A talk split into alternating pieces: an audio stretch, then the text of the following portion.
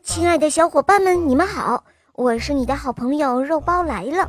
今天我要讲的故事名字叫做《生命之杯》。小宝和小肉包决定集齐五色宝石，帮助地球伯伯恢复健康。在橄榄树林，他们得到了能使森林变绿的绿宝石；在布满废弃渔网的海边，他们得到了能使海水变蓝的蓝宝石，现在他们又跋涉在峡谷之中，寻找能使空气清新的黄色宝石。峡谷好似一只大碗的形状，恰好跟它的名字极为贴切。人们把这里叫做“生命之杯”。峡谷中人迹罕至，周围尽是参天的古树。鸟鸣声在幽谷中回荡，一只从未见过的白色大鸟拖着长长的尾翼，悠闲地在峡谷中盘旋。更远处，便是一望无际的大海。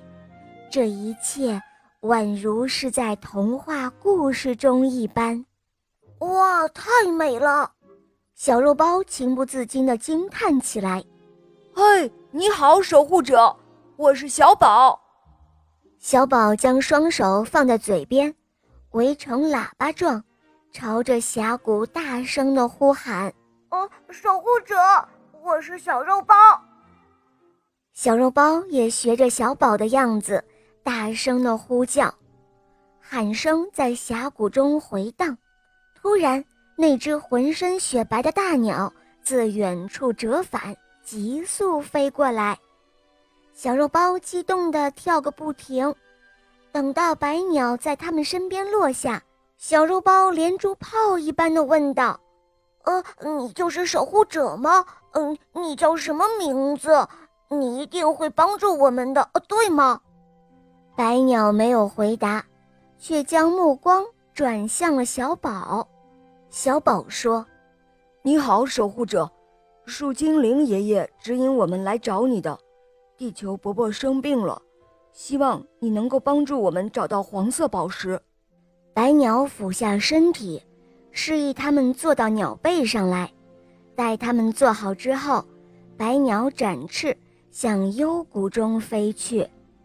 这是一段美妙的飞行。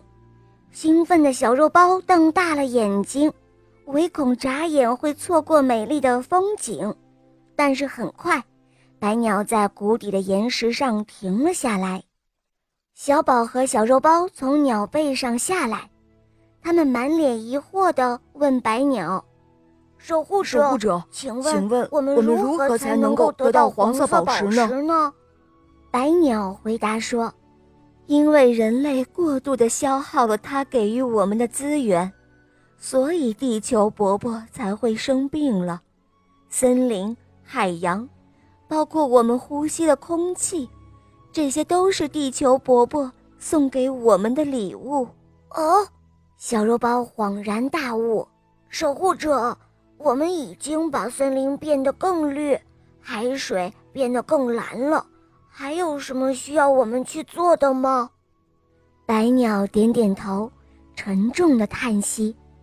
他抬头看向美丽的峡谷，说道：“你们知道。”这些年，随着科技的进步，地球伯伯的环境也在逐渐被污染。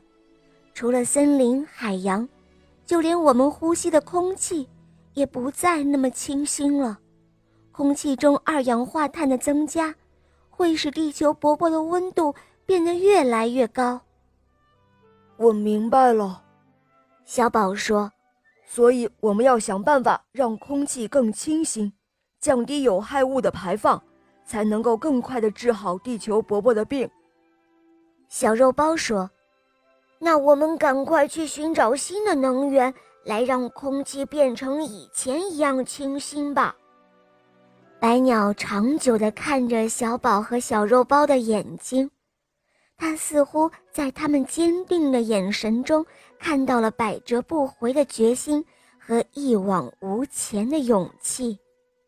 他从口中吐出一枚闪耀的黄色宝石，放到小宝手里，说：“这就是你们在寻找的黄色宝石，它经历了几百万年，同样来自生命之杯。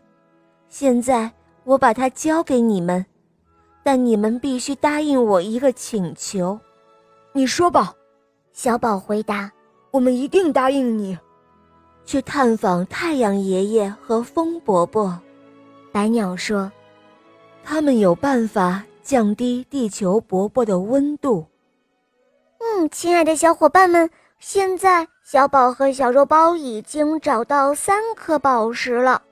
你们觉得他们能够集齐五色宝石吗？